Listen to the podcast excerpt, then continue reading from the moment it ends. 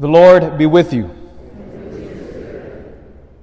A reading from the Holy Gospel according to Matthew. On that day, Jesus went out of the house and sat down by the sea. Such large crowds gathered around him that he got into a boat and sat down, and the whole crowd stood along the shore. And he spoke to them at length in parables, saying, A sower went out to sow. And as he sowed, some seed fell on the path, and birds came and ate it up. Some fell on rocky ground, where it had little soil. It sprang up at once because the soil was not deep. And when the sun rose, it was scorched and it withered for lack of roots. Some seed fell among thorns, and the thorns grew up and choked it. But some seed fell on rich soil and produced fruit, a hundred or sixty or thirty fold. Whoever has ears ought to hear. The disciples approached him and said, Why do you speak to them in parables? He said to them in reply, Because knowledge of the mysteries of the kingdom of heaven has been granted to you, but to them it has not been granted. To anyone who has, more will be given, and he will grow rich. From anyone who has not, even what he has will be taken away. This is why I speak to them in parables, because they look but do not see, and hear but do not listen or understand. Isaiah's prophecy is fulfilled in them, which says, You shall indeed hear, but not understand. You shall indeed look, but never see. Gross is the heart of this people. They will hardly hear with their ears. They have closed their eyes, lest they see with their eyes, and hear with their ears, and understand with their hearts, and be converted, and I heal them. But blessed are your eyes because they see, and your ears because they hear. Amen, I say to you, many prophets and righteous people long to see what you see, but did not see it, and to hear what you hear, but did not hear it. Hear then the parable of the sower. The seed sown on the path is the one who hears the word of the kingdom without understanding it. And the evil one comes and steals away what was sown in his heart. The seed sown on rocky ground is the one who hears the word and receives it at once with joy. But he has no root and lasts only for a time. When some tribulation or persecution comes because of the word, he immediately falls away. The seed sown among thorns is the one who hears the word but then worldly anxiety and the lure of riches choke the word, and it bears no fruit. But the seed sown on rich soil is the one who hears the word and understands it, who indeed bears fruits and yields a hundred or sixty or thirty fold. The Gospel of the Lord. In the name of the Father, and of the Son, and of the Holy Spirit. Amen. If you haven't already, make sure you grab the parish bulletin. There's a great photo on the front of it, which it's a beautiful story, and I want to explain the context of that photo. It was taken this last on the first Friday of the month. We have a beautiful practice here at our parish. We have a deep devotion to the Sacred Heart of Jesus. So every first Friday after the morning 8 o'clock Mass, we expose the Lord in a monstrance for Eucharistic adoration. From after the morning Mass all the way through until the evening Mass at 7 p.m. So on every first Friday, St. Mary's becomes a powerhouse of prayer and and peace. It's an oasis here. And so this photo was taken right after Mass, and we had exposed the Lord upon the altar. And then one of our parishioners, and she'll be embarrassed when she realizes she made the parish bulletin. By the way, if you ever make the parish bulletin in the future, you know you've made it in life. Hmm. Her name is Cecilia Vega.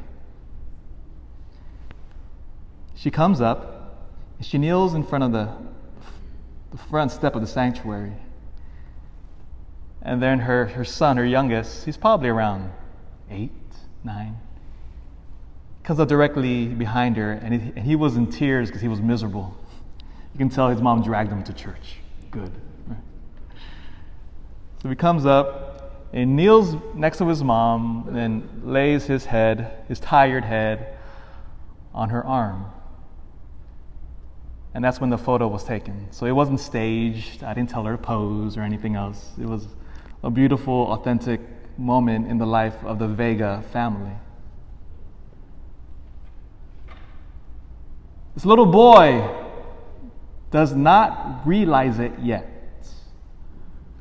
But his mom is giving him the greatest gift any parent can offer their child. The greatest. And it is faith in Jesus Christ. There is no greater gift as parents that we could pass down to future generations. And Cecilia is watering this gift in her son's life right here. In the famous story today in the gospel, we have the parable of the sower. Jesus is standing in front of a crowd of thousands, perhaps thousands, we're not quite sure the number, but it said it was such a large crowd that Jesus had to get into a boat just to keep the crowds at bay. You can imagine there would have been thousands of people, because remember at this time, Jesus is healing people left and right. And if you can imagine, if there was some doctor in the United States that had the power to heal every disease and sickness, do you think that doctor's office would be crowded? Millions of people would flock to that doctor from across the world to go to him or her. Same thing with Jesus. So imagine thousands were pressing upon him. And he takes this moment, as every good teacher, he uses a metaphor.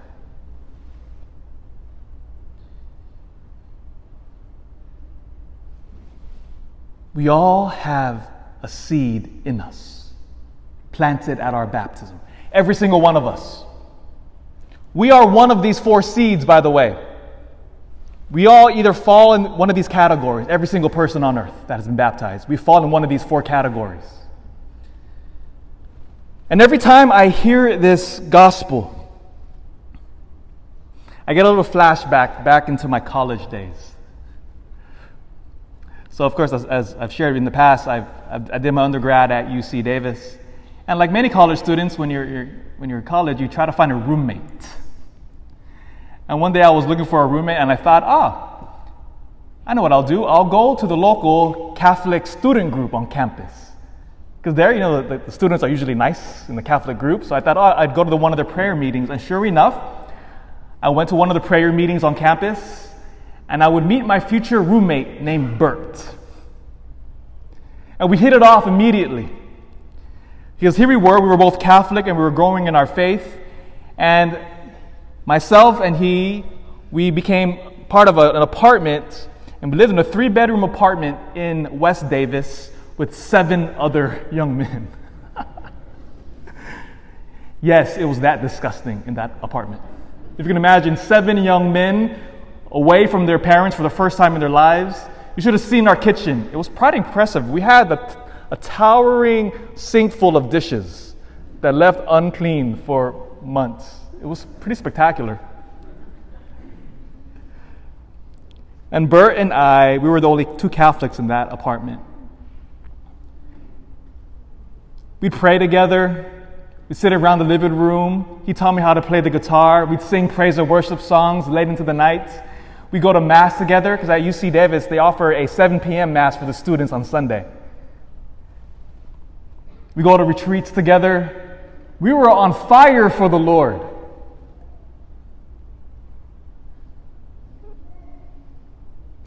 But then senior year came. As I started to discern the path to the priesthood, Bert started to date an atheist. And he was unprepared to defend his faith against her questions.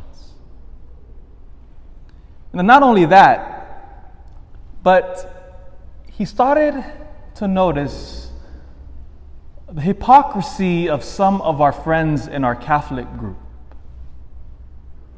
Because he would see our friends, we, we, would go to Mass on Sundays, pray, doing all the, the prayers that we normally do.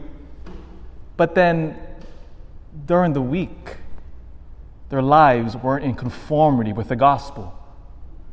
And when you start to notice a hypocrisy with somebody who goes to church and then their lives during the week does not correlate with that, it, it leaves you with, with, with the disgust.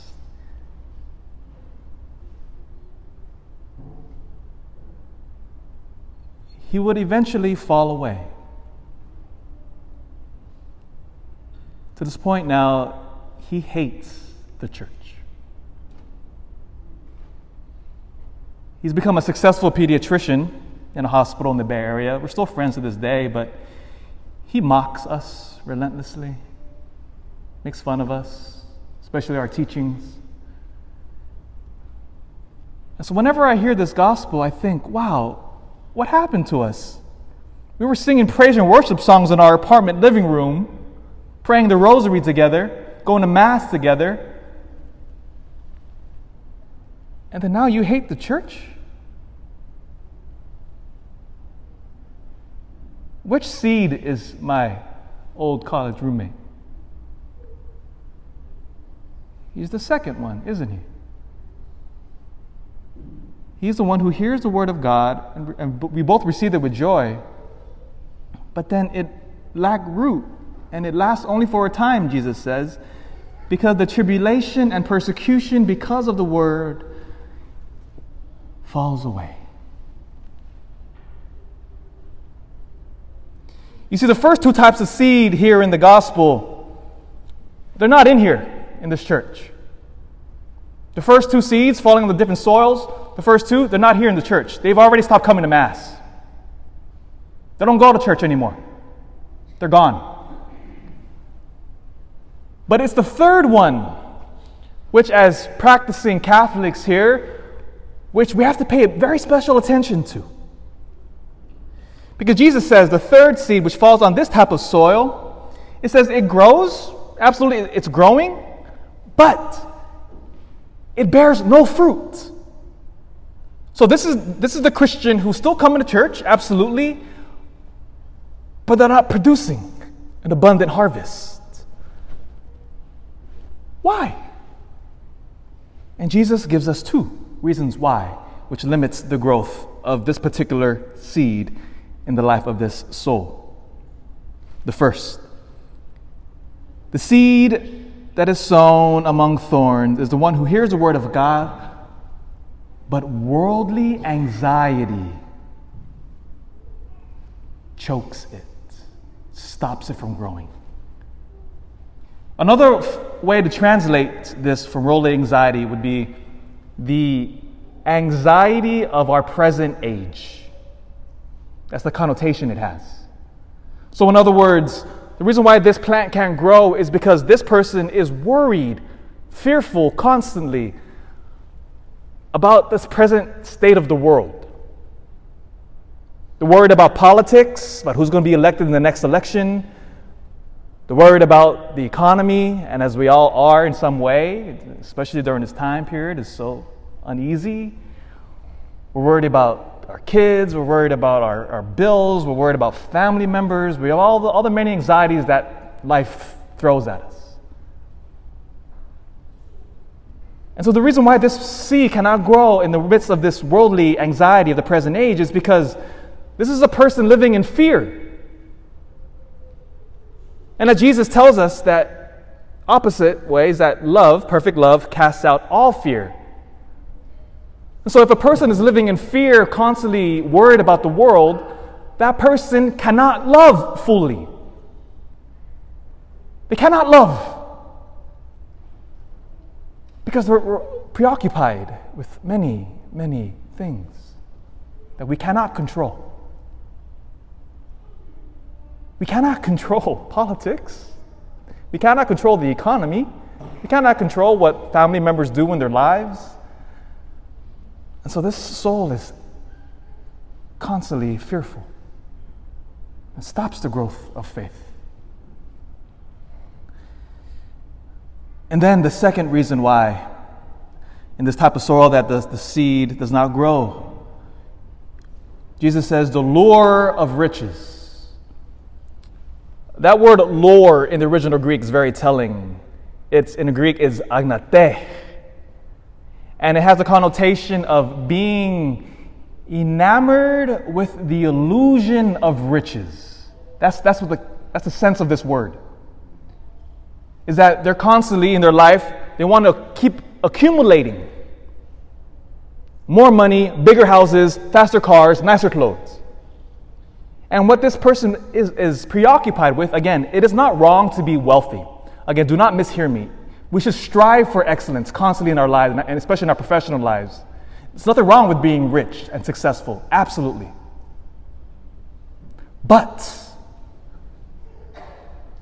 if our hearts are too attached to the things of the world, they will eventually fade away. That word, apate, the lure of riches, is like smoke. Because if you think about it, no matter how successful we are on earth, we're taking none of that with us. When we stand before judgment, before God, He doesn't care about our bank accounts or our, what type of house we live in. None of that matters in the end. We're judged on love, as St. Augustine tells us. And so, this particular second distraction is a person who's disorderly in love with the goods of the world. And so, the word bears no fruit in their life. And then, now the fourth. This soil is the one which we should all be striving for. This soil, as Jesus says, is that the seed now falls on the ground here, and this particular soil begins to, to grow with abundant fruit and yield 160 and 30 fold. And for us who live here in Vacaville, this particular soil should mean a lot to us. It's amazing. Do you realize here in Vacaville, and I've discovered it since I've been here with a year, we live in such an abundant place. Everything grows here, by the way. And I met so many of you guys. You guys are, are amazing gardeners. My house is overflowing with fruits and vegetables, by the way, from all of you. Every time I come to the house, this is, it's packed with oranges and lemons, citrus beyond imagination. I will never be sick again in this town, huh? Because so many of you are amazing gardeners. And so let's, from our perspective, from living here in Vacaville, let's move our analogy now because I think it means a lot for us. So, this fruit which bears amazing, amazing harvest. So, all of us, when we have a garden in our house, is it enough to simply plant the seed in the soil in the garden and walk away from it and expect a few months later to reap a harvest? No! Every gardener in here knows if you want an amazing garden, an award winning garden, what do we got to do? You got to work hard. You got to be attentive to the garden. And there are three ways that every gardener knows if we want to harvest, we've got to do three things. First, we got to pull the weeds out. Don't we? If you want those tomatoes, we got to kill those weeds. And so, where in the spiritual life is the equivalent of killing weeds? Right there. that room, my brothers and sisters, is the greatest weed killer in that room in the confessional. Because what happens in the confessional? We go in there, souls come in there, we say, Lord, Father, I haven't been to confession in a while. I got all of these weeds in my life.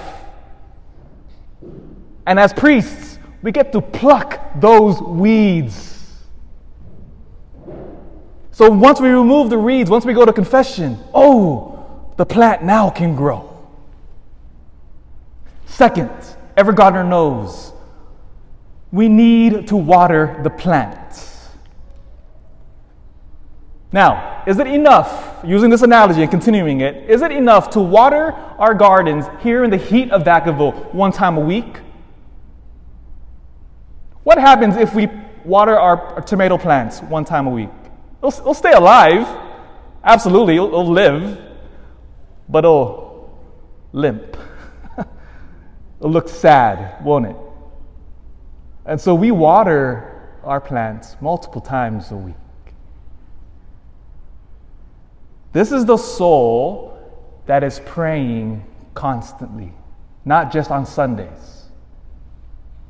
This is the soul like Cecilia Vega on the photo of the bulletin. This is the soul that is constantly being nourished by the water of prayer, the water of adoration, the water of praying the rosary, the water of reading their Bible and meditating upon the Word of God. We need to be praying throughout the week, not just for the hour on Sunday, if we want to bear fruit. Third, and the last award winning gardener will always do. The gardener knows that we need the best soil we can get our hands on.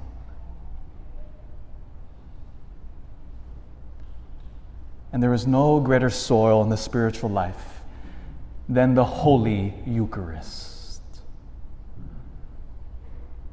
The Eucharist is Jesus Himself. And He offers Himself to every single soul at every single Mass to tr- radically transform us from within. The soul in rich soil is one who receives the Lord reverently and in a state of grace. And so I want to encourage, if your schedule allows it, come to daily Mass throughout the week, not just on Sundays. And receive the Lord, especially in the week, because during the week it's a little simpler, Mass is shorter, and it's quieter, and it's more reverent because it's not as busy as on a Sunday. And it is to that end, I want to, like, announce is that we're going to add an early Mass to the daily, weekly schedule. Because if I'm going to encourage you to come to Mass during the week, well, I need to uphold my end of the bargain. Because I, I, I pulled up all of the Mass times throughout all the churches in the area here. I looked at St. Joseph's, their Mass is at 8.15. I looked at Dixon and St. Peter's, the Mass is around 8 o'clock. Mount Carmel, the same thing. I looked at, I even looked at Holy Spirit in Fairfield. None of us have an early Mass. And so if you have a regular job, a, regular morning job all the way to the evening, or if you go to school, you don't have an opportunity to really go to Mass and to make it to work or school on time. And so, happy to say, we're going to we're gonna, we're gonna launch it. We'll, we'll let you know when we'll officially begin it. But right now, I'm looking into every Wednesday, we're going to add a 6:30 a.m. Mass. And I'm willing to get up early and lose sleep in order to provide the sacraments to those who want to receive it before they go to work or school. Or I'll assign Father Reggie to the 6:30 a.m. Mass. Huh? No, I'll be there as well. Because when we receive Jesus in the Holy Eucharist, we are transformed. Oh, I guarantee you, every modern saint has a profound love and devotion for the Holy Eucharist. You will find them on their knees during the week before Jesus Christ in the Holy Eucharist. And when we do those three things, pulling out the weeds of confession, nourishing our spiritual life with prayer and adoration and reading the Word of God in the Bible, and coming to frequent daily Mass, we will become the fourth type of seed in this soil. And Jesus will look upon us, and through us, we will bear fruit 160, and a 30 fold. In the name of the Father, and of the Son, and of the Holy Spirit.